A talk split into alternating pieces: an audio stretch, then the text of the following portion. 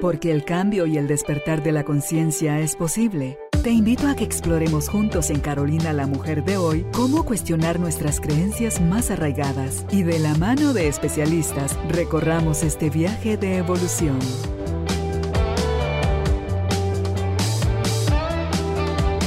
Este episodio llega a ti gracias al apoyo de Cemento Stark. Transforma tu vida, transforma tu casa con Cemento Stark.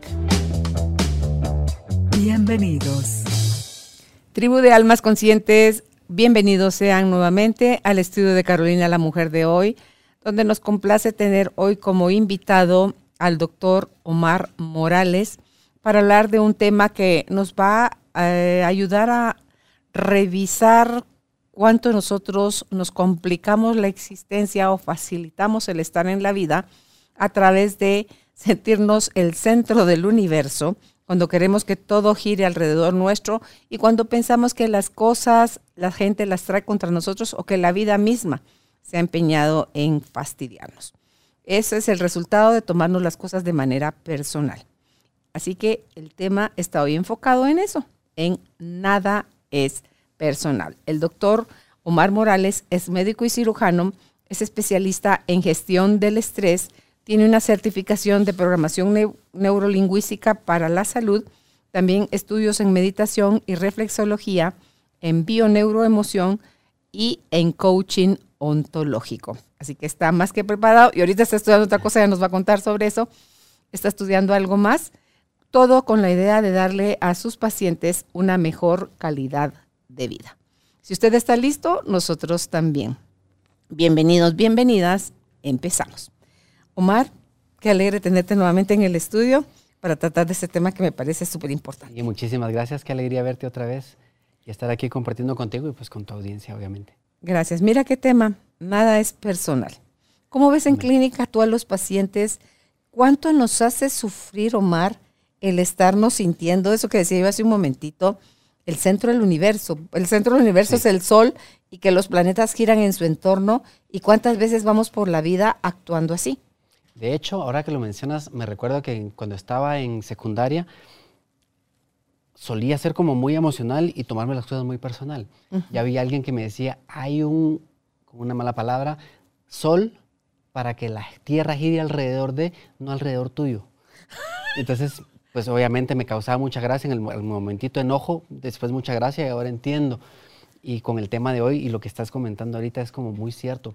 Hay muchas personas que son como muy emocionales y se toman todo a título personal y en la clínica lo veo pues frecuentemente o en cualquier conversación lo puedes, eh, lo puedes identificar. Y el problema es que el tomarte las cosas personal literalmente te hace tener, así como puede hacerte vivir emociones muy fuertes, muy intensas, desde el lado como de alegría, llegar hasta la euforia como tal, o te puede deprimir o llegar a tener una gran, una rabia muy fuerte. Entonces creo que sí es em, un tema muy importante. De hecho, te voy a contar una historia eh, reciente. Me encanta. Fue ayer. Yo estaba en mi casa, entré a bañarme. Nosotros tenemos dos perritas, Shih Tzu. Y yo entro a bañarme y cuando salgo, la pequeña, Lolita, se había subido al sillón y se había hecho pipí. Y no era la primera vez que lo hace. Es con la que te vi, la Entonces, estabas con ella, creo yo. No, yo creo me viste con Molly, fue la primera. Ah, Molly y Lolita. Lolita es la más pequeña, tres meses más pequeña. Y cuando yo la, vi, la veo, me molesté tanto y obviamente la regañé mm. y la saqué de la casa. Obviamente al jardín, no, no que... Afuera. No, no, abandonarla, para que no vayan a decir. Y, y después de eso, pues ya me fui a lavar platos, pero mientras estaba lavando platos, en mi cabeza yo la seguía regañando mientras más la regañaba, más, enojado estaba y de repente me dieron unas ganas de regresar al cuarto a seguirla regañando. Y en ese momentito me acordé cuando la dejé en el cuarto y la volteé a ver, ella se hizo como muy chiquitita en su cama y sus ojitos tan tiernos. dije, antes de que me enternezca, le cerré la puerta. y cuando estaba lavando platos y tuve esa sensación o ese deseo de regresar, me acordé de su cara y eso fue como la alarma que me hizo detenerme y decir, algo no está bien aquí. Entonces la historia termina hasta ahí.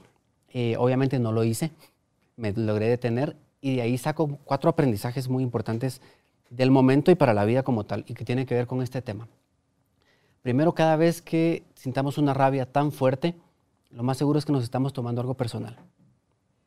Es normal que sintamos enojo en algún momento por una percepción o una sensación de injusticia que amerite ese enojo como tal, pero si se llega al extremo de sentir esa rabia y querer hacerle daño a alguien, creo que ahí nos estamos tomando algo personal.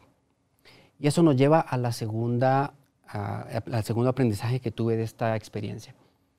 Los perritos no piensan o no tienen la intención de hacerle daño a uno. En ningún momento hacen las cosas por fastidiarlos. Y yo sí lo había tomado así. Entonces lo entendí. La Lolita simplemente está haciendo las cosas de perrito y que no la he podido educar. Si hay alguien que sepa cómo educarla para que no lo haga, ya he intentado mil cosas. Pero simplemente está haciendo cosas de perrito. No era nada personal.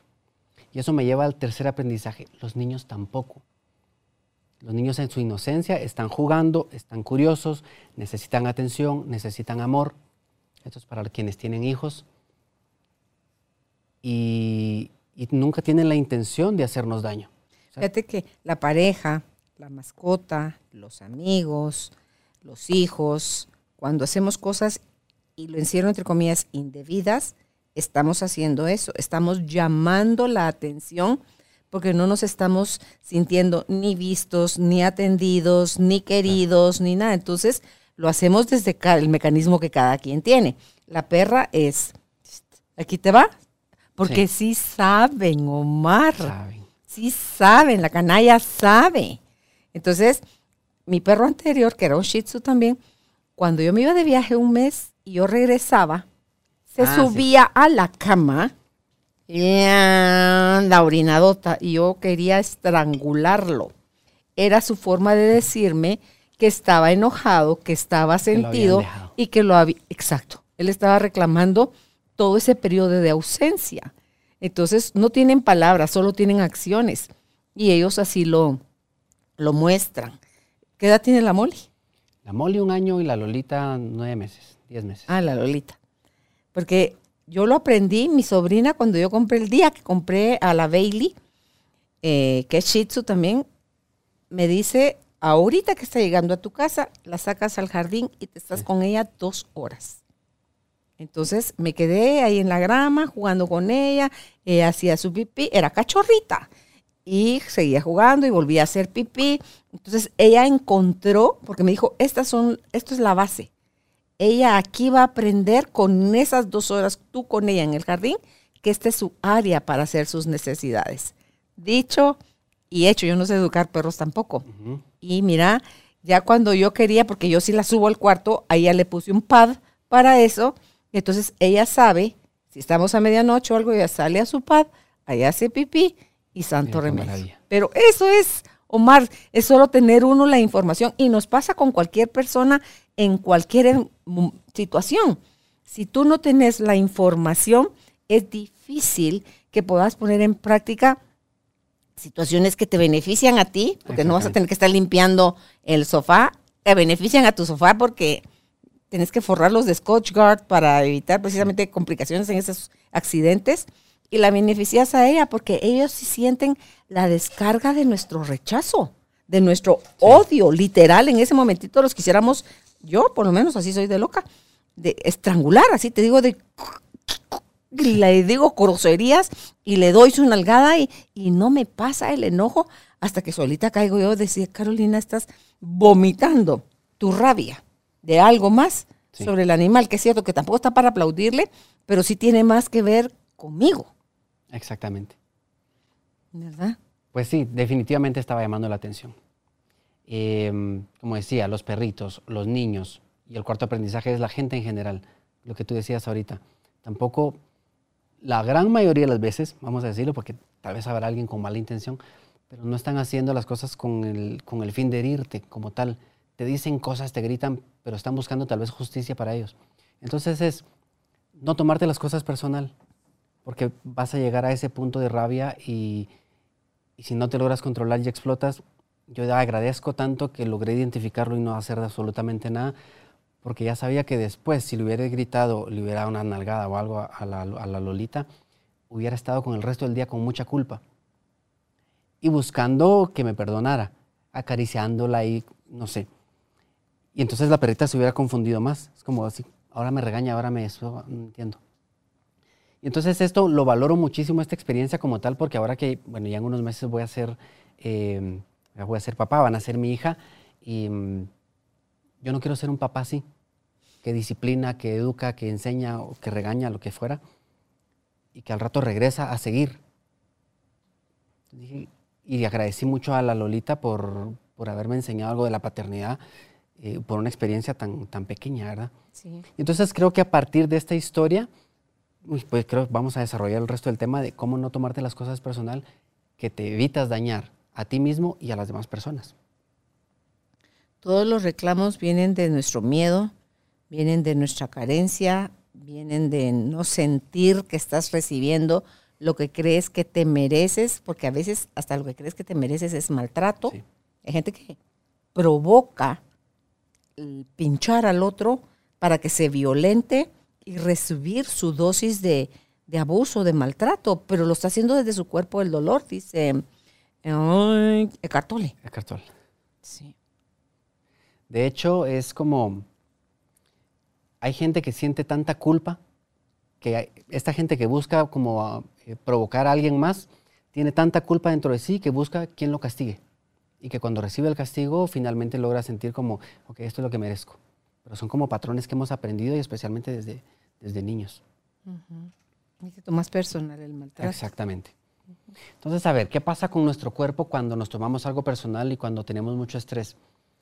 Eh, pues obviamente hay muchísimas, muchísimas reacciones que pasan, pero creo que una de las alarmas más importantes y que es fácil para nosotros medirlo o darnos cuenta es cómo se altera la frecuencia cardíaca. Cada vez que tenemos estrés, eh, el primer signo que vamos a notar es un aumento de la frecuencia cardíaca. Para que eso haya sucedido, antes tuvo que pasar una serie de reacciones, activación de diferentes glándulas, producción de diferentes neurotransmisores, enzimas, factores, cofactores, etcétera, que no vamos a hablar de eso ahora. Pero el resultado final que sí vamos a notar nosotros es la elevación de la frecuencia cardíaca. Y a esto se le llama variabilidad de la frecuencia cardíaca.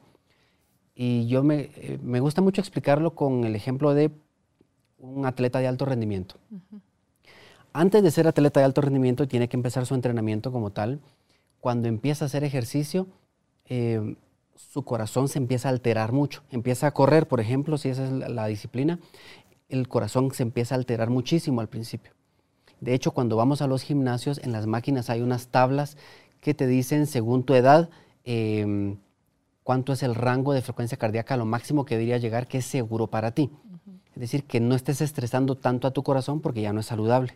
Si te pasas de ahí, entonces debes disminuir o la, la, la velocidad o, la, la, inclinación. O la inclinación. Con el atleta de alto rendimiento pasa exactamente lo mismo. Tienen de hecho estos medidores que ellos van sabiendo cómo está su frecuencia cardíaca todo el tiempo. Y eso es una forma de irse entrenando poco a poco. Con el tiempo, el atleta de alto rendimiento, su corazón ya no se altera tanto. Es decir, esa variabilidad como tal ya es más pequeña.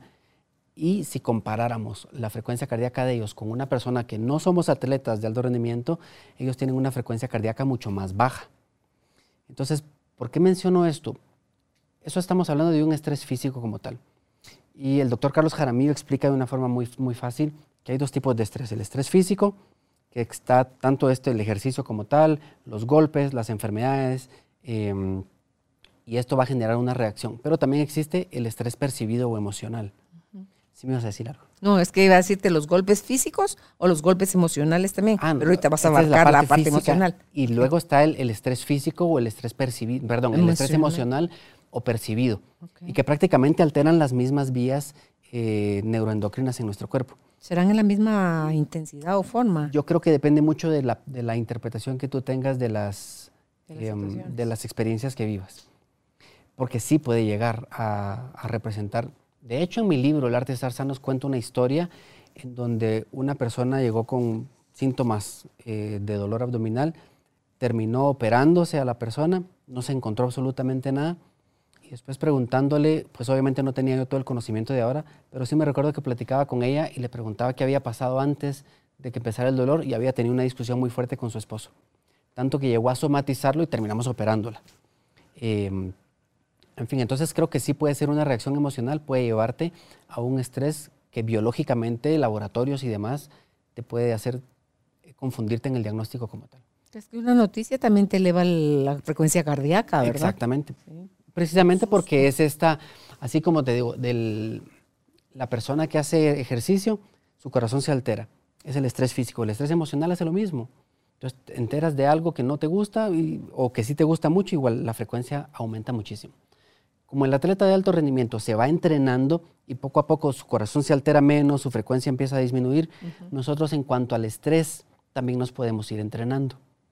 Como no estamos entrenados, hay una forma de medir esto que sucede, esto que te estoy mencionando, esta variabilidad. Entonces, para que antes, eh, perdón, para que suceda esta elevación de la frecuencia cardíaca, antes tuvo que pasar toda esta serie de activación de glándulas y todo lo que he mencionado anteriormente. Y esto hace una composición o una combinación especial de diferentes químicos que va a dar como resultado emociones afuera lo conocemos como emociones, físicamente sabemos que son varios químicos que hacen una, en su combinación especial, que te hacen sentir de una forma específica. Y según eso vas a tener un comportamiento. Pero antes de que la emoción aparezca, hubo un pensamiento y un juicio que hizo que se disparara como tal. Entonces, solo con medir la frecuencia cardíaca de un corazón entrenado o no entrenado, sabemos cómo está alineado o no alineado estos tres parámetros. Entonces, a eso se le llama la coherencia. Cuando está bien alineado pensamiento, emoción y fisiología como tal, le llamamos coherencia. Y hay una forma de medirlo que es a través de evaluar la frecuencia cardíaca y el comportamiento de los patrones de los latidos que tiene. Y esto nos va a dar un porcentaje de coherencia alto, medio y bajo. El estrés por lo general nosotros lo vemos como algo negativo y y le huimos a eso. Y hay muchas de las personas que llegan a la clínica que les pregunto, ¿cuál es tu percepción de estrés? O de 1 a 10, ¿cuánto estrés tienes? Una persona me dijo, tengo 12. eso simplemente me hace pensar que también está eh, interpretando el estrés de una forma equivocada. Y cuando medimos el estrés y vemos esos porcentajes de coherencia, nos damos cuenta que dentro de su coherencia alta, esto quiere decir, tengo estrés logro tomar, tener comportamientos adecuados y resuelvo esa situación estresante, genero para mi vida algo que se llama eustrés, que son los, resultados positivos. Cuando tomo decisiones negativas o cuando me tomo las cosas personal, cuando soy reactivo, empiezo a generar para mi vida algo que se llama distrés, que es un malestar general y las enfermedades como tal. Y la coherencia media, la coherencia media de hecho la dejo de último porque en el 100% de los pacientes a los que he evaluado con, esta medición, el 100%, el porcentaje mayor de coherencia está justo en el medio, en la coherencia media. ¿Y esto qué quiere decir? El estrés es como un punto de transición. Tú tienes una situación estresante en tu vida y ahí tienes que tomar una decisión y tener cierto comportamiento para generar eustrés y resultados positivos o para generar distrés y enfermedades en tu vida. Entonces, ¿qué quiere decir? Que tengan un porcentaje tan grande aquí, que tienen estrés, que o, no se han dado cuenta que lo tienen o que no saben qué hacer con él. ¿Será que no se da uno cuenta? Porque eso, eso no es calladito, sí. te provoca sensaciones, insomnio, malestar, enfermedad, mala digestión, malas relaciones, o sea, sí se nota. De repente lo que Pero ya lo naturalizaron. Ya normalizaron eso. De hecho, el estrés lo vemos como tan normal que ahora hasta nos sentimos mal si no estamos estresados por algo.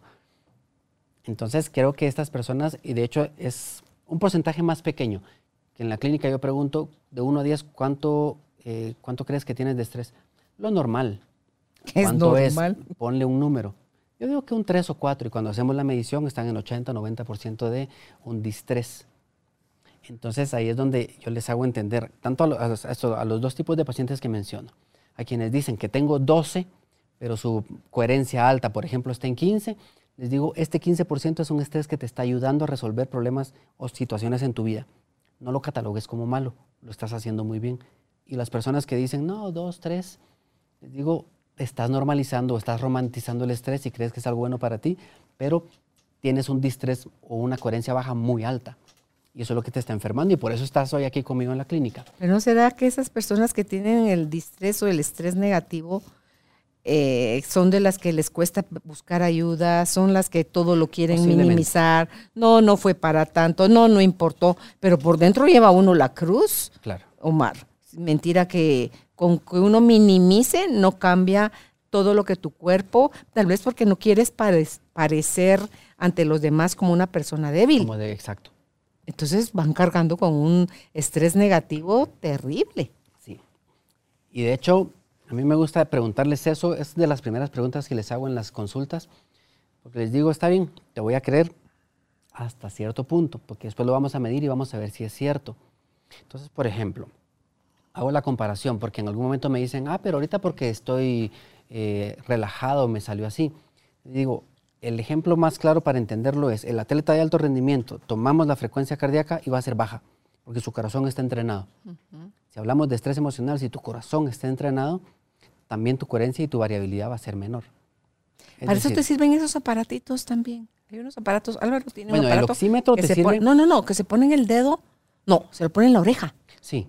Y se pone a ver caricaturas y se mate la risa y hace cosas o oye música clásica y todo eso lo ayuda a él a medir cómo va marcando con colores su, estrés o su coherencia. Él algunos, revisa ahí su coherencia cardíaca. Algunos deportistas que entrenan con eso. Y de hecho, em, el aparato que yo utilizo también se utiliza en la oreja. Entonces, obviamente se conecta con, una aplicación que para hacer la medición como tal Y, ya se, y ya salen los números. Y para, para los pacientes es como, wow, no sabía esto no me lo imaginé así.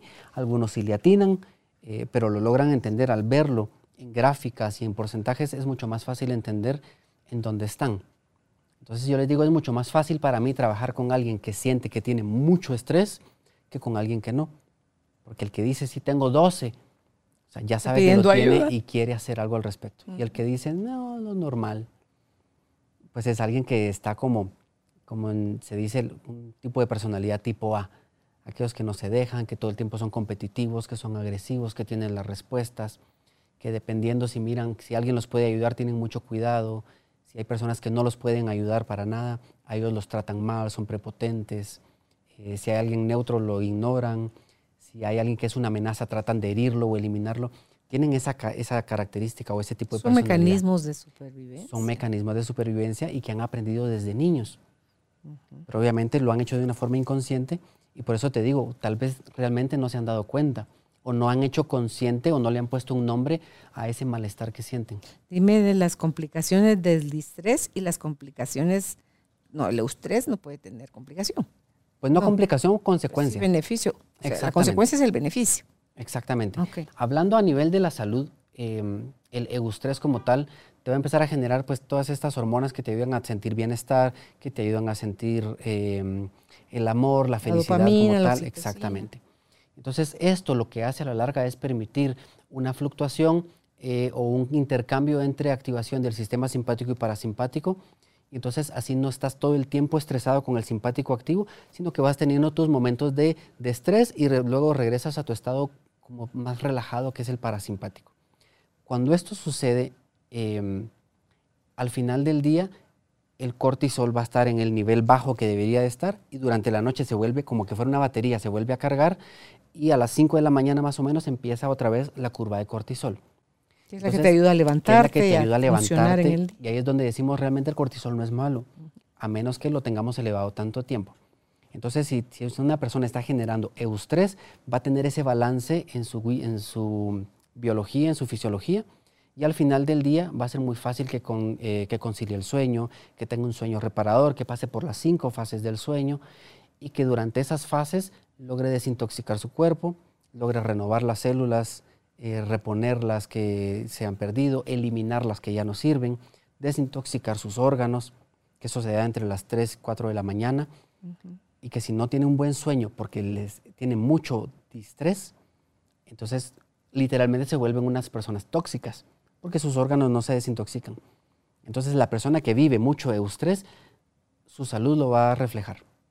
Si lo vemos del distrés, obviamente es todo lo contrario. Una persona que tiene problemas gastrointestinales, que es de los primeros síntomas que aparecen, ya sea gastritis, reflujo, el famoso colon irritable que pareciera estar de moda, pero que tiene mucho que ver con la alimentación y con el manejo del estrés.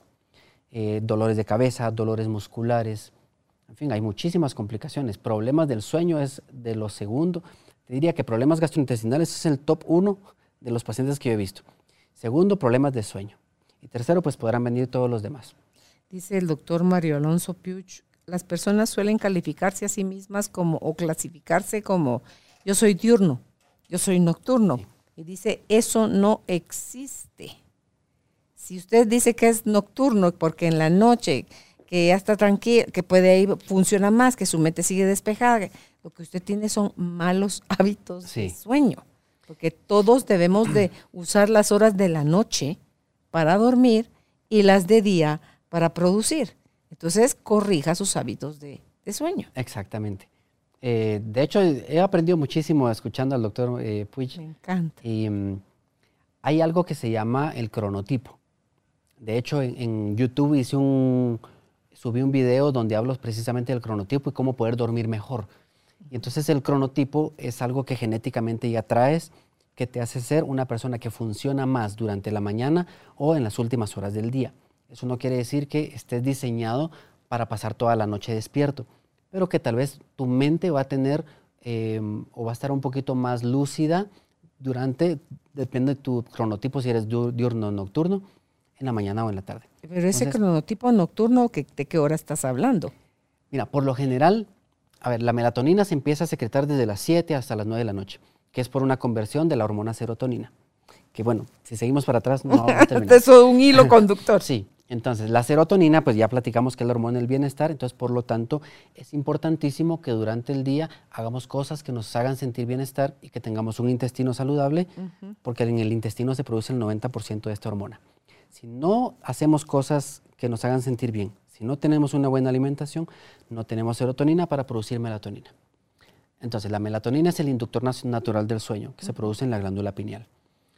Cuando la melatonina empieza a actuar, es porque el cuerpo, los ojos, eh, la retina eh, percibe la disminución de la luz. Entonces se hace esa conversión y empieza uno a, bostezar. Es decir, que ya viene el sueñito ahí. Ya viene, porque el ciclo circadiano está diseñado para eso. Cuando baja la luz, entonces eh, tu cuerpo está diseñado para ir a dormir. Pero como tenemos tantas luces ahora, está la televisión, está el celular, todas esas luces no permiten que la retina haga ese cambio o dé la señal de que se haga ese cambio. Entonces la persona por lo general está eh, despierta más tiempo. Entonces las personas del cronotipo nocturno deberían estar despiertas hasta las 10, 11 de la noche. Yo a esa hora ya no estoy descerebrada. Entonces son como las mejores horas para dormir. De hecho, una persona que se duerme antes de las 10 eh, tiene un mejor sueño que las que se duermen después de las 10. Entonces es como, es interesante y de hecho creo que ahí puse el link en la descripción de ese video para que la gente pueda hacer su test que es muy, muy fácil y entender en qué momento del día debería poner yo las cosas más importantes o que necesitan más análisis de mi parte. La mayoría de las personas son diurnas. Sí, pero fíjate, son cosas que tú lo puedes saber desde que sos jovencito. Yo de joven no tenía ni la más remota idea de todo esto que sé ahora, pero mi cuerpo sí lo sabía. Pero eso es lo que creo que le está faltando mucho a la gente, más conexión con su cuerpo, con la sabiduría del cuerpo. ¿Qué dice tu cuerpo? Sí. Entonces, ponerle yo desde adolescente, cuando me tenía que levantar en la época de exámenes, yo prefería levantarme a las 4 de la mañana con una mente totalmente lúcida y una capacidad de aprender súper rápido, que es quedarme estudiando en la noche. Ya no le atinaba. Yo estaba leyendo y cuando ella volvía a ir otra vez en la misma línea, ya mi cerebro no, no computa, no, no caso la información. Entonces yo prefiero dormir. A mí a las nueve de la noche me puedo ir a la cama y roncar sabroso y despertarme a las cinco de la mañana sintiéndome, o cuatro y media de la mañana, sintiéndome totalmente despejada, descansada, con ganas de salir a caminar, de hacer mi meditación y de... Y, si escucho cosas tempranito, las retengo todas, Omar. Sí, ya, yo ya sé que soy así. Seguro, seguro tu cronotipo es de diurno. diurno. Yo sí tuve una transición. Entonces no sé si fue una transición como tal, porque no creo que, que tan fácil se vaya a alterar mi cronotipo genéticamente, pero de, en algún momento sí era muy nocturno. Tal vez cuando estudias medicina. Y en, y en estudiar medicina. Pero creo que eso de alguna forma me generó tanto desgaste que ahora a las nueve y media estoy en una reunión social y a las nueve y media yo estoy bostezando y les digo perdón. Entonces te estoy aburriendo, no, perdón. Es, que me levanté a las tres. Así. Sí, y a las diez por lo general ya no doy más. Entonces ahora como que me hubiera vuelto diurno, por así decirlo, o simplemente el desgaste que tuvo me hizo entender, no sos para la noche. A excepción de los días que estoy de turno, pues que ni modo. Es que tú Pero ya cuesta mucho recuperarse. Las, los órganos se limpian, se autodepuran. Tienen Exacto. una hora en la madrugada para hacerlo y tú por andar parrandeando, por andar echando los tragos, por andarte desvelando, estar estudiando, bueno, amén de la gente que le toca trabajar, por ejemplo, en los hospitales, los bomberos, policías, eh, los que imprimen los periódicos, los panaderos, o sea, toda la gente que trabaja de noche, no les queda como de otra. Sí. Pero el que no nos toca eso, no desperdiciemos las horas viendo tele, viendo el celular, haciendo jueguitos electrónicos, cuando podíamos estar durmiendo plácidamente. Y es que el dormir es algo tan importante y que no le hemos dado esa importancia que merece como tal. Desde niños me preguntaban eh, en algún momento de alguien que no crecía. Me decía, pero ¿qué hacemos? Ya lo pusimos a jugar aquí, lo pusimos a tal deporte, que por lo general básquet y voleibol. Ya lo habían puesto en esos eh, deportes y es que no crece. Yo le digo, déjenlo que duerma. Porque en la noche es cuando más se secreta la hormona del crecimiento y entonces el niño se acuesta así y amanece un poquito más alto. Es durante la noche cuando ya estamos en edad adulta y ahorita queremos hacer gimnasio y eh, aumentar masa muscular, es en la noche, mientras dormimos, cuando crece el músculo, no cuando estamos en el gimnasio. Exacto. Entonces, eso es tan importante y estamos hablando de, de crecimiento de altura o crecimiento de masa muscular, pero estamos hablando también de eh, la reparación de nuestros órganos. Entonces, sí, eustrés tiene mucha consecuencia positiva, distrés tiene, pues, obviamente, todo lo malo, por lo que a la larga la gente termina consultando hasta que dicen, ya no sé qué hacer. ¿Qué tan rápido la gente quiere aceptar que se está haciendo daño, Omar? ¿O, o hay pelea, hay resistencia? De hecho, esa es una de las causas, a ver, hay, podríamos decir que hay seis causas primordiales de estrés. Eh, la primera, bueno, vamos a, ahora que mencionaste esto, la negación es una. La negación es el no querer aceptar la realidad. Y detrás del no querer aceptar la realidad existe la vergüenza. No quiero aceptar algo porque me da vergüenza aceptar que estoy equivocado, por ejemplo. Entonces depende qué tan grande sea esa vergüenza, em, va a ser la, la facilidad en que yo tenga para aceptar la realidad. La realidad es como es. La interpretación que nosotros le damos es lo que simplemente el reflejo de la información que nosotros tenemos dentro y que aprendimos desde niños. Entonces es, conclusión de tu conocimiento, nada más. yo creo que tiene mucho que ver. A ver, estas, estas personas que no tienen eh, la facilidad de aceptar eh, que necesitan ayuda o que necesitan un cambio, son las que tienen una coherencia media muy alta. Recuerda, este episodio llega a ti gracias al apoyo de Cemento Stark. Mejora tu espacio interior, así como tu espacio exterior. Remodela tu hogar con Cemento Stark. Entonces, este es el aparatito con el que nosotros lo medimos, eh, lo que es la variabilidad de la frecuencia cardíaca. Obviamente lo prendemos, luego te lo voy a colocar aquí Ajá. y lo ponemos aquí en la oreja, Ok, en el óvulo. en el lóbulo, lo voy a poner aquí arribita. ¿Y eso cuántos minutos dura? Esto lo puedes programar tú el tiempo que desees. Entonces, ahorita lo vamos a poner de unos cinco minutos. Ah, en- cinco minutos. en lo que vamos platicando. Entonces la idea de esto es, eh, obviamente, hacer conciencia de qué tan estresados estamos. De si este grado de, coherencia media es tan alto que lo podríamos interpretar de dos formas. El primero que fuera, em, wow, todo el potencial que tengo para enfermarme, porque no tomo decisiones. O, wow, el potencial que tengo para crecer para aprender de mí, tomar decisiones nuevas, vencer la resistencia y mm, Claro, el mismo resultado lo puedes ver como positivo o Como quieras. negativo. entonces obviamente cuando las personas llegan a, a la clínica y piensan en estrés, piensan en un estrés negativo. Pero obviamente ya entendimos que el estrés simplemente es, es una situación en la vida que tienes que resolver y tenemos estrés todo el tiempo. Hay un doctor, eh, el doctor Hanselye, que fue una autoridad científica en cuanto a la fisiología del estrés, y él decía, la única persona que no, que no tiene estrés es la persona que está muerta. Entonces, pues no es tan negativo, ¿verdad? El que no tiene estrés, entonces que se preocupe. Eh, bueno, por alguna razón no está conectando. Pero sé. revisamos. Porque a mí sí me ha dicho, ponle Carla Castrillón, que es la que ve mis niveles hormonales y el cortisol y todo eso me lo miden. Me dice, ¿por qué tú nunca tenés el cortisol alto? O sea, alto disparado, como que el quehacer mío es para mantener el, el estrés disparado. Le digo, ¿será porque me río mucho? ¿Será porque me la paso cantando? ¿Será porque disfruto lo que hago? Y no lo veo como algo que me pese o que me genere Yo creo que estrés. sí. Ahí está la... Yo creo que entonces el entrenamiento que tú tienes para afrontar el estrés genera eustrés. Entonces, en porcentaje, vas a, lo más seguro es que vas a tener una, una coherencia alta con un porcentaje más alto. Ok. De todas formas, ahorita lo vamos a medir que ya está calibrando con, sí. con la aplicación. Ok. Porque son cosas que uno cree que no afectan, Omar. Y sí, cuánta gente, yo sí me siento del grupo privilegiado de personas que están haciendo lo que aman. Mucha gente no está ahí. Les pesa ir a trabajar, les pesa su relación, les pesa, eh, ay sí que hasta pensar, les pesa, les pesa la vida. Sí. Esa gente eh, tiene una coherencia media muy alta porque saben que no les gusta donde están y no toman decisiones para generar estrés. Entonces, el quedarse aquí, eh, definitivamente, en algún momento, si no haces algo, te va a conducir hacia el distrés. Entonces, cuando ya no empiezas, ya no disfrutas la vida, eh, cuando ya todo te pesa, cuando estás muy irritable, y empiezan todas esas manifestaciones del estrés acumulado como tal. Sí. Ya lo está midiendo. ¿Qué técnicas recomiendas tú cuando tenemos el estrés tan alto, negativo y no nos está sirviendo para ser productivos? Mira, hay muchísimas técnicas. eh, de hecho, una de las que más funciona es la respiración. Ahora, hay personas que tienen el estrés muy alto y respirar no les funciona. Pero hay diferentes técnicas de respirar. O sea, yo estoy tan enojado y no voy a ponerme... Es- muy difícil, pegar. es muy difícil.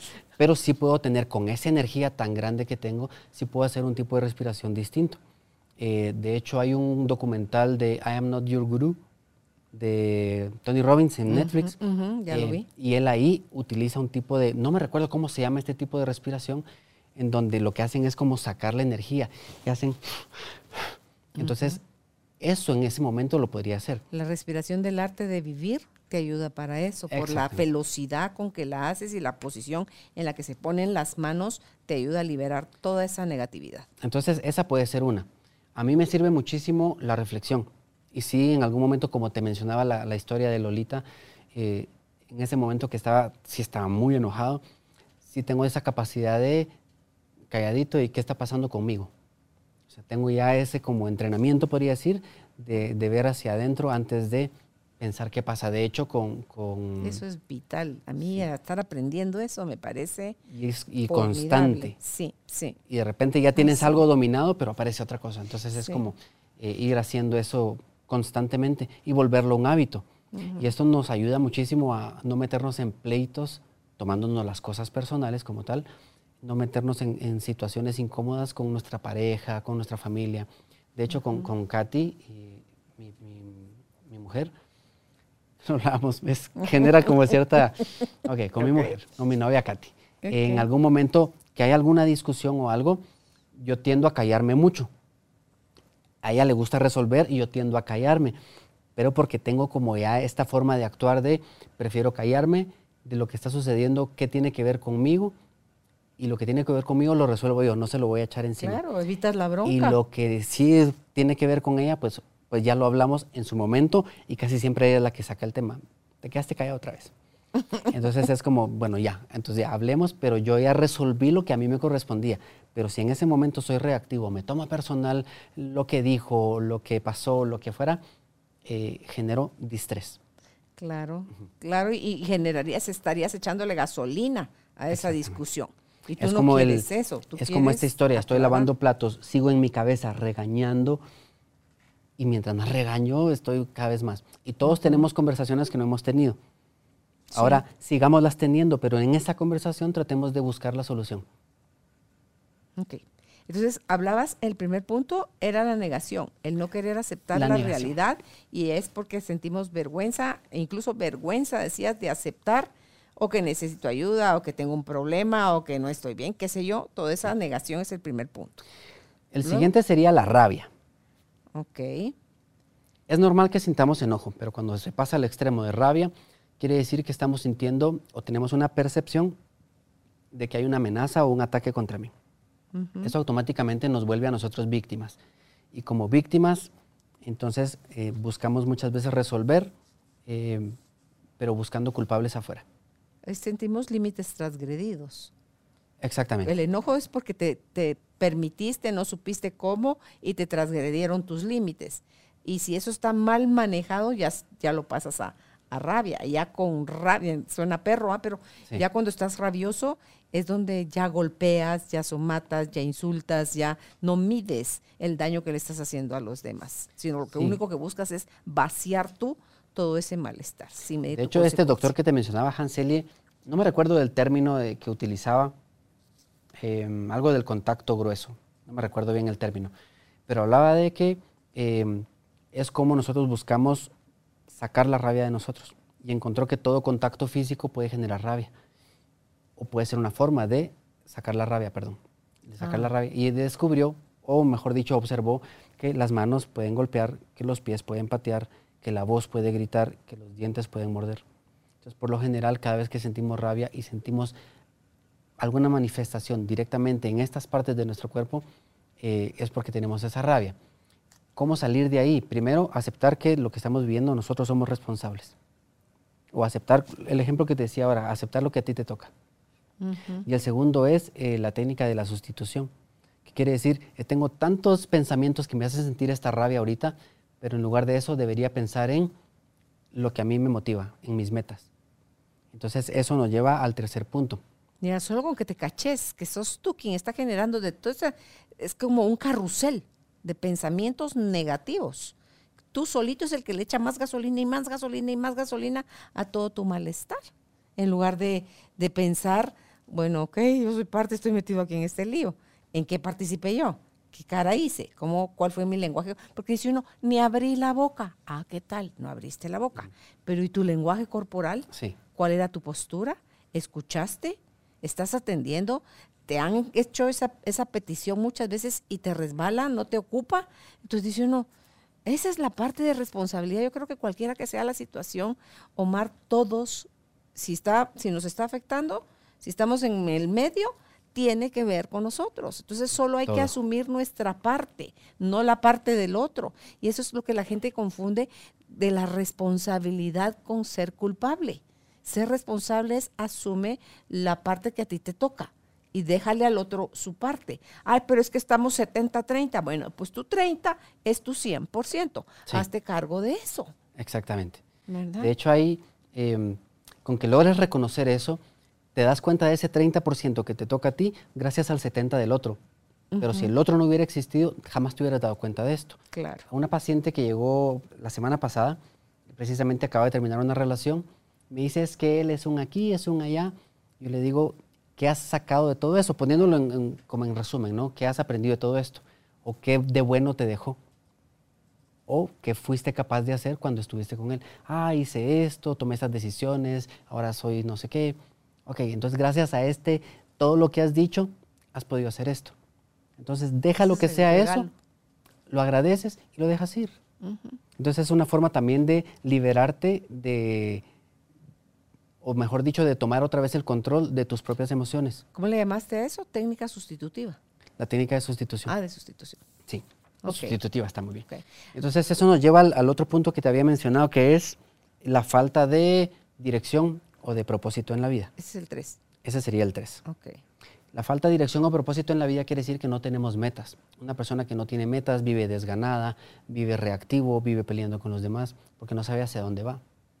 Entonces, si tú tienes tus metas muy claras y las escribes y las tienes visibles y todo el tiempo estás pensando en ellas, entonces por eso decía en el tema de la rabia, la técnica de sustitución, en lugar de seguir pensando, es que la Lolita se hizo en el sillón y lo acabo de lavar y cuánto me costó y lo que fuera, es, bueno, ya estuvo y seguir pensando en mis metas. Eso ya se resolvió, ya lo limpié y ya estuvo. Entonces esa es la técnica de sustitución y ese pensamiento, como lo hablábamos antes, pensamiento, emoción, fisiología, ese pensamiento nuevo, sustituido, genera una nueva emoción y esa nueva emoción genera un bienestar físico también, el eustrés como tal. Entonces ese sería el Tú solito tercer te devuelves a la paz. solito.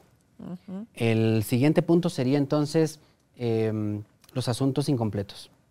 ¿Cómo te afectan? el tener cosas pendientes es algo que nos genera muchísimo estrés. Claro.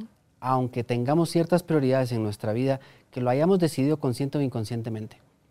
El tener prioridades, pero tenerlas pendientes, nos genera muchísimo estrés y ahí viene el tema de la procrastinación.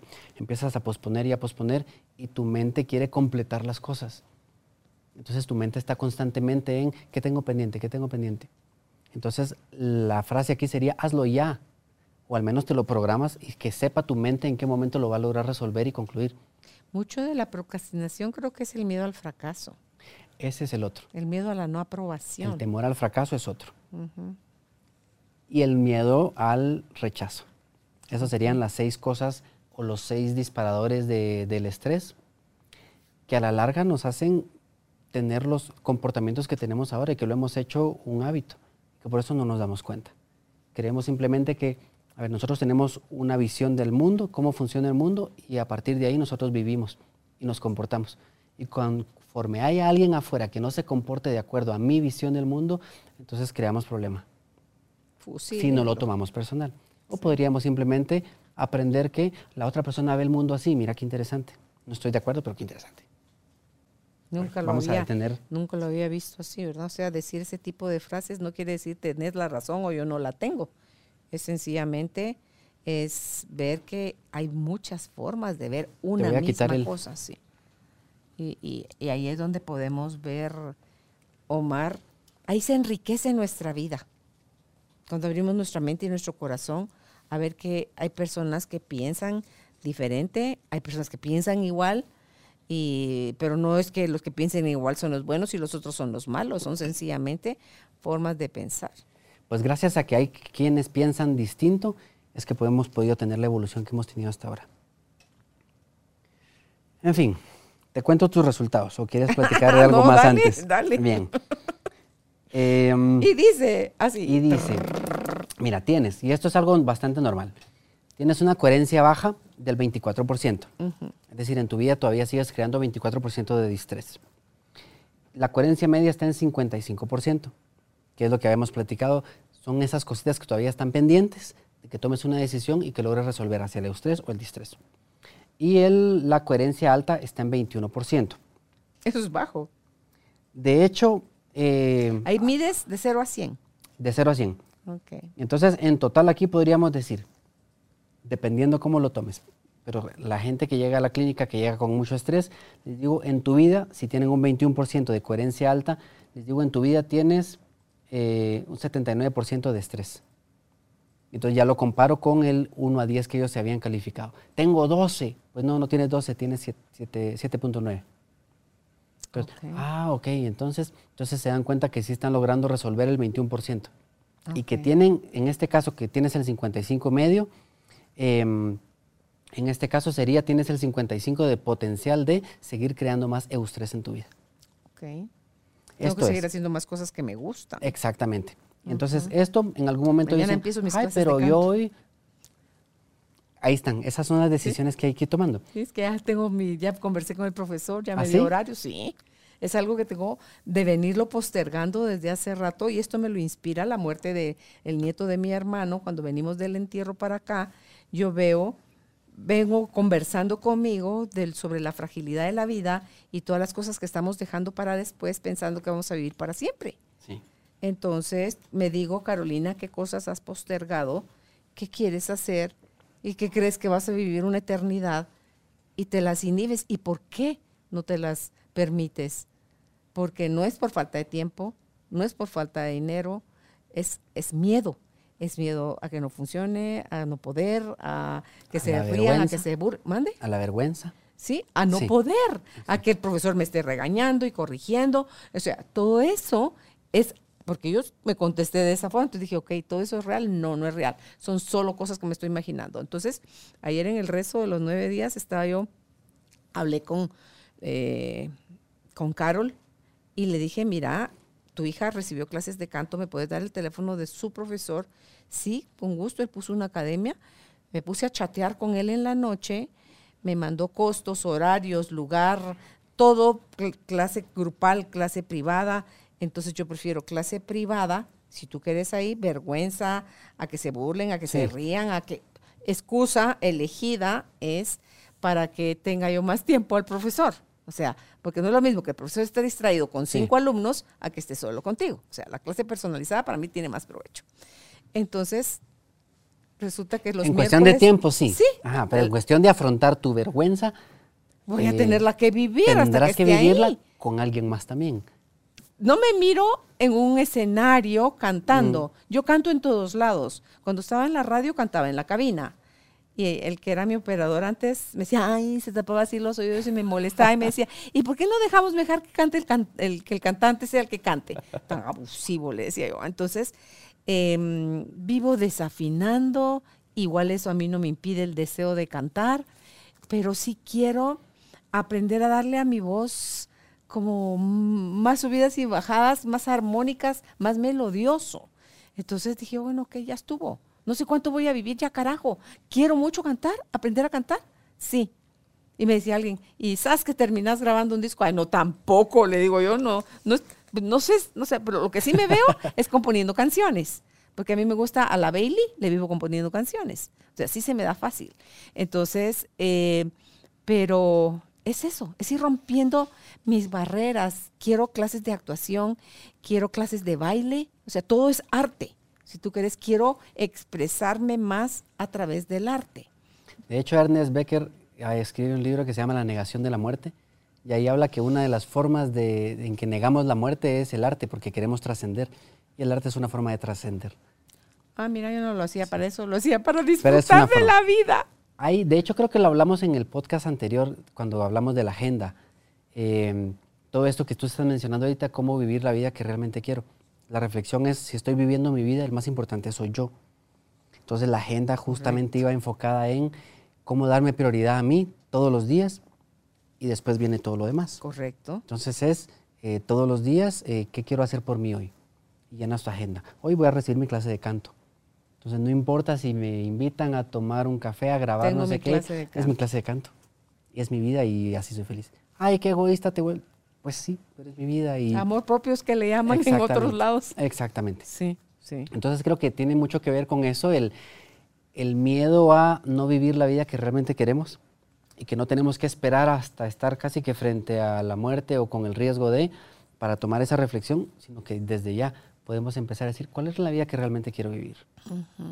Y vencer prácticamente esa resistencia que, que es la que nos hace postergar, poner las excusas. Y es que ese postergar, o están los miedos, primero los miedos de uno, las inseguridades, ese temor a fracasar, a ser rechazado, como tú decías hace un ratito. Y está que uno mismo le baja rayitas de no, no es tan importante. Sí, algún día se va a dar, pero ¿cómo fregado se va a dar algún día? Me va a caer del cielo un profesor de canto que va a adivinar que yo quiero recibir clases de canto. No, tengo yo que ser lo suficientemente honesta y valiente conmigo para atreverme a romper mis propios esquemas de miedo. Creo que es una bonita combinación, valiente y honesta. Sí. Porque puede ser honesta y decir, ah, sí, quiero cantar, pero falta el valor y tomar la Mañana decisión mi de primer hacerlo. clase. Mañana mi primer Pues felicidades. Sí. Ya esperaremos el disco. clase. No, pero qué, feliz, qué, qué alegría, Sí, qué alegría sí. que, que estés tomando algo que desde hace cuántos años. Ah, la chucha. Te estoy hablando desde hace unos ocho años, diez Bueno, años. ocho Yo años. decía que, que- ¿y si recibo clases de canto? Ala, sería Imagínate, de, lo que hablamos, más, tal vez. de los seis puntos, Sí, llevas ocho años con un asunto pendiente. sí. Esa es la coherencia media. que decía no tiene nada que ver con mi trabajo, entonces no, hay después. Mentira, tiene todo que ver con mi trabajo. Porque si yo aquí, Claro, haciendo lo que hago, igual que la actuación, yo aprendo a manejar mis aires, yo aprendo a modular mi voz, yo aprendo a ma- manejar tonos y tiempos. El próximo podcast lo hacemos musical. Híjole, va a ser un, va a ser un musical, ¿verdad? Ya No vamos a hablar, vamos a cantar. Sí, me, me provoca, te juro que me, se me sudan un poquitito las manos, porque es ¿Hace una cuándo no sentías eso? de así. Ese sudor de... así, Ese sudor así. Ah, cuando iba a empezar el podcast que teníamos una cámara enfrente. ¡Ah!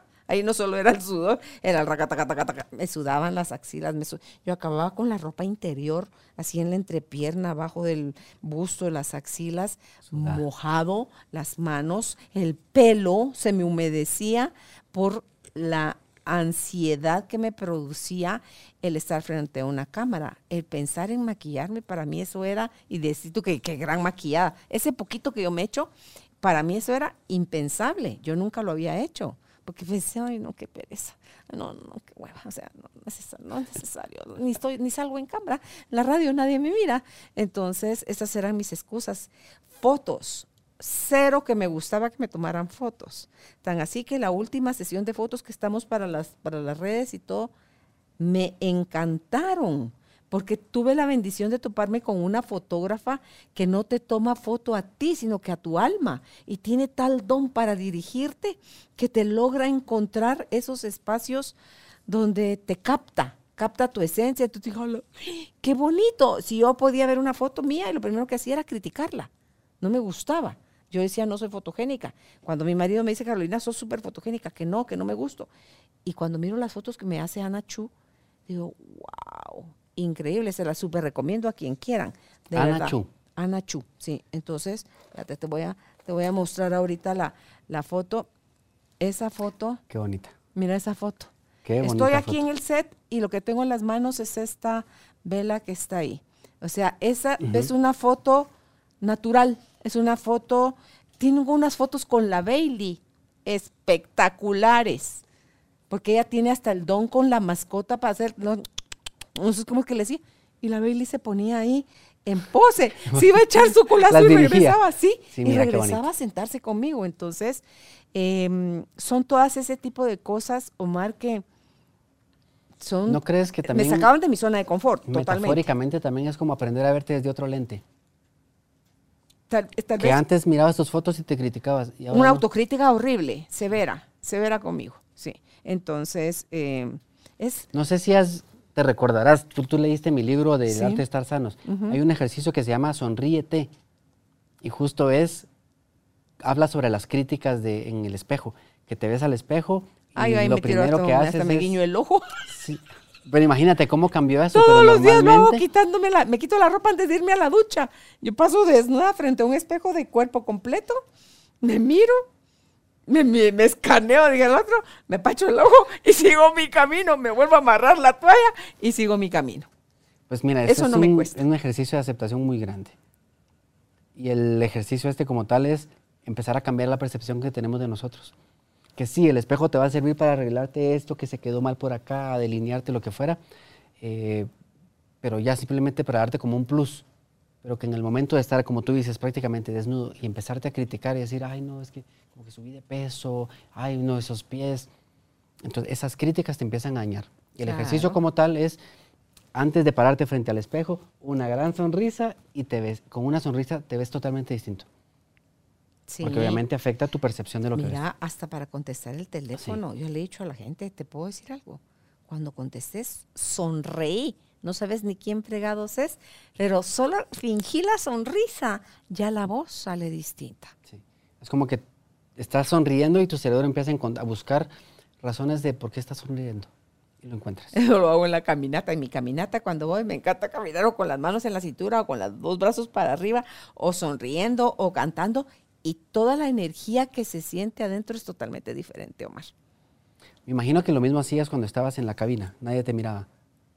Igual con una gran sonrisa. Una fregadera de la gran sí, sí, sí. la gente podía percibir. Eso marca tu trayectoria en la radio de tantos años. Sí. Y que ahora que eres una figura ya eh, visual. ahora puedo ver a la cámara y sonreír y ya no sudo. O sea, ya no sudo, ya mi pelo ahora se sudan tus invitados. Entonces ponele, pero ya tengo el 31 de mayo, cumplí un año con esto, pero la sufrí. O sea, sí fue cardíaco, porque me sacó totalmente de mi zona de confort. Es cardíaco, tu frecuencia. Sí, sí. Fíjate que tan así que nuestro primer set, tú viniste cuando era todavía un escritorio con micrófonos así. Bueno, era todavía haciendo un simulacro de radio. Después ya nos fuimos a los silloncitos Sí, era tu espacio como... Era mi, zona segura, donde a mí no me quites esto, y se lo dije a mi hijo. A mí me dejas como... Es una cosa horrible. Entonces dije, y no me pidas que yo esté hablando y dirigiéndome totalmente hacia, hacia la cámara. Para mí esto que estoy haciendo ahorita así, que, que le hablo a la gente, impensable, Omar. Cambio, ahorita puedo hablar sin sentir ragatatán en el corazón y que me sude el cuerpo relajada. ¿Por qué? Porque yo ya lo hacía desde mi corazón el compartir, pero ya, porque lo trabajé con Judith en un coaching, yo sentía que al estar ante cámaras me exponía, me ponía en peligro, era amenazante para mí y era solo un pensamiento. Descarté el pensamiento y se quitó el problema. Mira, ahí sucede algo muy interesante, tomándolo y uniéndolo al tema de hoy de tomarte las cosas personal. Tú tenías ahí, a ver, cualquier otra persona hubiera estado percibiendo exactamente lo mismo en el mismo momento. Pero en tu caso había una percepción de que era una amenaza, era un peligro. Entonces había una percepción de riesgo. Mm, es por el abuso de la... Entre la percepción y el riesgo, lo que lo une es tomarte las cosas personal. Mira, Esa amenaza que sentías era, hay algo en contra de mí o algo me va a pasar. Me sentía amenazada por el peligro. Yo buscaba ser lo menos notoria posible. Y entonces eso era a mi favor en la radio. Porque a mí en la radio, como no hay imagen, em, más joven, más vieja, más alta, más chaparra, más gorda, más flaca, morena, rubia, eh, dependiendo de cómo la gente asocia con los ojos cerrados la voz, así te pueden imaginar. Entonces, para mí era mi casilla de seguridad. Pasar a esto era así como, ¡ah! me expongo, pero era un pensamiento. Claro, la percepción de riesgo. Sí, sí. Yo Creo que de eso depende mucho, de eso depende mucho cómo cómo reaccionemos nosotros ante los estímulos. Pero felicidades porque ya un año. Sí, mira. Aquí vamos ya en la un año que así como al inicio tú dices sentía que el corazón se te salía, lo que has ido haciendo eh, constantemente es, ha sido tu entrenamiento y hoy por hoy ya no sudas, ya no tienes taquicardia, ya no tienes palpitaciones, te lo disfrutas. Sí. Ese es el entrenamiento. Si hablamos del estrés traemos esto a, cuestión del estrés, eh, Simplemente eso es gestión del estrés. Te entrenas para que cuando llegue el momento, tu corazón esté entrenado para mantenerse bien. Sí, porque me puedes poner en un escenario, en un teatro. Cuando salgo y voy con el corazón a Quirimil, me conecto con la energía de la gente. Mi corazón se relaja. Pero decía don Vicente Fernández, era don Vicente Fernández. Si yo, yo lo sigo sintiendo al día de hoy cuando yo lo escuché a él decir eso. ¿Por qué siento ese acelere con la experiencia, la trayectoria, lo amado que se sabía por su público? ¿Por qué yo siento eso? Porque soy humano, porque no conozco, no he entrado en conexión con mi público. Y no es sino hasta que subo al escenario que puedo tener ese vínculo con ellos. Y una vez yo ya estoy ahí y recibo su energía y yo les mando la mía y se hace el, empalme. Entonces, ya, relajada. Porque subí en un escenario ahorita y subo, mira Carolina, pues, y me subo. O sea, no, eso no me da, sí, eso no me da miedo. Pero ponerle esto otro de, ay, ching, y si no suena, y si por más que me digan, y si no fue, eso, eso son puras tonteras que yo me estoy diciendo a mí. Por eso yo postergaba mis clases de canto. Pero de hecho eso, eso es una mente ansiosa. Todas las mentes son ansiosas. Pero esta ansiedad como tal tiene, tiene una intención positiva, que es simplemente, eh, obviamente la ansiedad siempre es a futuro y en los peores escenarios. La idea o la intención, mejor dicho, de esta ansiedad es saber qué cosas podrían pasar para después regresar a hoy y prepararme para eso. El problema es que muchas veces la gente que dice, ah, no, tengo ansiedad, eh, se, hace este viaje hacia el futuro, se imagina los peores escenarios, pero se queda viviendo ahí. Nunca regresa aquí a resolver o a entrenarse para que si llega a pasar, que la mayoría de las veces ni siquiera pasa lo que nos imaginamos, pero si llegara a pasar, yo ya sé cómo voy a reaccionar. Sí. Justo ayer pensaba durante mi caminata de la gente que dice es que, ¿cómo usted le hace? Yo no puedo imaginar. Perdón, sí puede imaginar, pero está entrenada a pensar lo peor. Y eso se nos da bien fácil, Omar. Sí. Podrías usar la técnica de sustitución, pero necesitas tus, como tus metas bien claras. Lo que tú decías. ¿Qué es lo que quiero vivir en, mi vida? Muchas veces se lo digo a mis pacientes, es como empezar a darte prioridad y empezar a hacer todos los días cosas para ti mismo. Es como cuando hemos tenido esos momentos tan, tan plenos que al final del día decimos, ya me puedo morir. O sea, que todos los días puedas decir eso, ya me puedo morir. Esa es como una meta. Sí. Pues creo que nos motivaría. Ya estás, estás loca, Carolina, me dijo mi mamá un día. cuando me regaló una ceiba bonsai. Ajá. Yo quería una ceiba bonsai. Y no sé dónde la consiguió, pero apareció en un cumpleaños mío con mi ceiba bonsai. Espectacular. Era tal mi alegría que le dije, mami, ya me puedo morir. Carolina me dice, estás loca. Entonces, no, mami, es que era tanto el deseo y la ilusión de tenerla, que ahorita que la tengo, ya tuve el regalo, ya me puedo morir. Eso es algo así, entiendo lo que estás diciendo. Sí. Como llegar a tener esa sensación que tal vez no es que ya me quiero morir, es. No, "Wow, ya me puedo. es- sí, no me quiero. Esto es me como. puedo. Sí, justamente no es ya me quiero, sino es Ah. podría, porque este momento es tan grande Sí. eh, o tan pleno que siento que ahorita no me falta nada. Entonces imagínate que pudiéramos vivir así o terminar todos los días sintiéndonos así. Entonces creo que eso también nos hace reflexionar un poquito sobre la muerte, el miedo que le tenemos. Entonces como diría Wayne Cordeiro, tal vez no le tengo tanta miedo a la muerte como tal, sino no haber vivido la vida que quería. Eso. Eso. Eso fue la reflexión que a mí me traía del cementerio para acá a mi casa, pensando y eh, hicimos el ejercicio con mis hijos y fue hermoso oír como todos tenemos eso.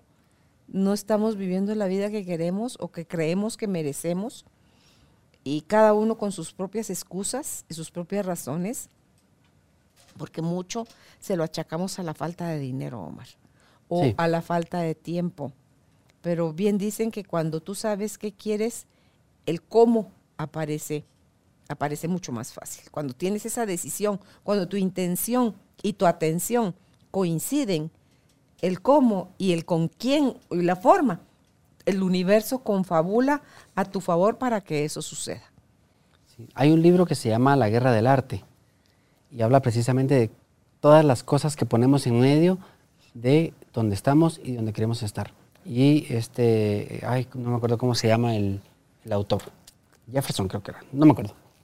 Eh, dice que a él le llama la resistencia y es precisamente cómo nos comportamos por la resistencia. Entonces buscamos culpabilidad, buscamos excusas, justificamos y nuestra mente es tan astuta que encuentra unas justificaciones que parecen muy válidas. lógicas, pero a la larga simplemente estás posponiendo una vez más la vida que realmente quieres tener. Y obviamente detrás de todo eso está el miedo. Sí. Porque o está, cuando estás haciendo lo que quieres tener, está el amor. Y cuando no, está el miedo, que es el opuesto El que opuesto. nosotros le pusimos. Pero si nosotros lo pusimos, quiere decir, la buena noticia es que nosotros lo podemos quitar. ¿Cómo? Haciéndonos conscientes que ahí está esa barrera que nosotros construimos. Pasando por esa aceptación de esto es. Muchas veces en, en la clínica veo, cuando empezamos a hacer eh, como el listado de- del programa que vamos a hacer específico para cada uno, yo les pregunto mucho qué cosas son las que les gusta hacer. Muchas veces ni siquiera saben, ya se olvidaron, porque todo es trabajo, todo es eh, estar enfocados en la familia, en la pareja, en todo lo demás, menos en ellos mismos. Yo les digo, ¿cuál es tu lista de hobbies? Escribe tres. Y no pueden. Entonces es, ok, empieza desde hoy a retomar tu vida. Empieza hoy a poner la excusa de que mi familia, que mis hijos, que el trabajo, el tiempo, empieza por ti. Total. Y a partir de ahí, pues obviamente eh, las coherencias empiezan a bajar. No es necesario ir con Omar a una consulta porque tengo insomnio, porque incluso oyendo es- después de oír este programa, este, este episodio, puede la gente elegir ir contigo a, a chequearse cómo está su estrés. ¿Cada cuánto recomiendas que uno se revise sus niveles de estrés, Omar? Depende cómo lo puedas manejar. De- creo que depende mucho de eh, la medición que hacemos de, la, de las coherencias. Así como me salió a mí. Te diría que, a ver, yo lo que hago por lo general es, hago, hago programas para tres meses. Entonces te veo una vez cada mes. La primera cita hacemos como la evaluación del contexto general y a partir de ahí hacemos un cambio de alimentación, cambio de hábitos y algunos suplementos que identifico que puedas necesitar. Al siguiente mes volvemos ¿Haces a medir. de laboratorio. Eh, sí, hacemos laboratorios eh, y el- si necesitamos otros estudios, es la ventaja de combinar este conocimiento del estrés con la medicina. Eh, y en la segunda cita, pues ya vamos haciendo cambios. Entonces, lo hago en tres meses porque ese es el tiempo que he observado que me, ta- que me tarda o que me toma eh, llevar a un paciente desde un punto A hasta un punto B, que es salirse del distrés y llegar al eustrés. Y los cambios en las mediciones de coherencia eh, son, es la mejor forma de demostrarlo para mí. Pues ahorita en ese compromiso que estoy adquiriendo conmigo de una serie de cambios, em, voy a ir, voy a hacer cita. Encantado. Para ir ahí contigo y, y poder tomar las riendas de mi vida como holísticamente, o sea, de, en, en todos sentidos, porque va a redundar en una mejor salud, un mejor ánimo, un mejor sueño, unas mejores relaciones, mejor piel, mejor, o sea, Mejor mejor, todo, ¿verdad? Así que, Definitivamente. Y esa es una decisión que tomas eh, que a la larga te va a llevar a generar más eustrés, más bienestar a tu vida. claro. Y son años que le agrego a mi vida. No solo el, el tiempo, sino la calidad de ese tiempo, el que va, sea que vaya a vivir, lo quiero vivir como con más plenitud. Sí hay cosas en mi vida en las que ya he ido reaccionando y dándome cuenta, Omar, donde digo yo, carajo, ya tengo 63 años. O sea, según quién yo tengo que estar haciendo qué. Sí. No, es según yo. Me late, no me late, quiero, me trae beneficios. El costo que eso trae para todas las cosas en las que estamos metidos. este, Ese es ser honesta ¿verdad? contigo. Sí. Ese es saber decir no. Esa asertividad de digo no cuando quiero decir no y digo sí cuando quiero decir sí. Claro, si eso es un músculo que se va entrenando, pues. Y de ahí te sale de manera natural. Al principio empieza a sentir uno como incomodidad porque no tiene el hábito, pero poco a poco le vas agarrando el gusto y la, y la forma. Sí. Y, y de ahí ya se va como, como tren sobre rieles, Ya, es, ya es tu forma de vida a la larga. Sí, sí, pues qué alegre, me comprometo a eso. ¿Algo que quieras más agregar para concluir, Omar? Mira, yo creo que avanz- abordamos muchísimo y tocar otro tema sería hacer otro podcast. Pero pues nada, simplemente agradecerte por, por la invitación una vez más a toda tu audiencia que pues esperamos que, o espero, hay que hablar en, en- en singular, ¿no? Espero que haya sido una información que les sirva de- de- para tomar decisiones distintas. No sabemos cómo está su coherencia, estoy seguro que la coherencia media va a ser muy alta. Es empezar a tomar decisiones, especialmente decisiones que saben eh, que les va a llevar a generar eustrés, es decir, re- eh, resultados positivos en su vida. Llegamos a ti gracias al apoyo de Cemento Stark. Optimiza tu espacio para tu nuevo estilo de vida. Remodela tu hogar con Cemento Stark. Gracias, Omar. ¿Dónde pueden ustedes contactar al doctor Omar Morales? En Facebook está así como doctor Omar Morales. En Instagram, doctor, es perdón, la abreviatura de R. Omar Morales. Su página web, dromarmorales.com. Y las citas en clínica es al 502 5550 9440. Si está en el extranjero, puedes dar citas Sí. en línea. Citas en línea. Siempre y cuando sea de temas de estrés. Si es algo físico como tal, ya es más difícil porque no los puedo examinar. Ah, ok, ok. Más Y- 502 5550 9440. Será hasta un próximo encuentro, Tribu de Almas Conscientes. Si encuentra usted que este episodio le es de beneficio para alguien, por favor, comparta. Que estén bien. Un abrazo.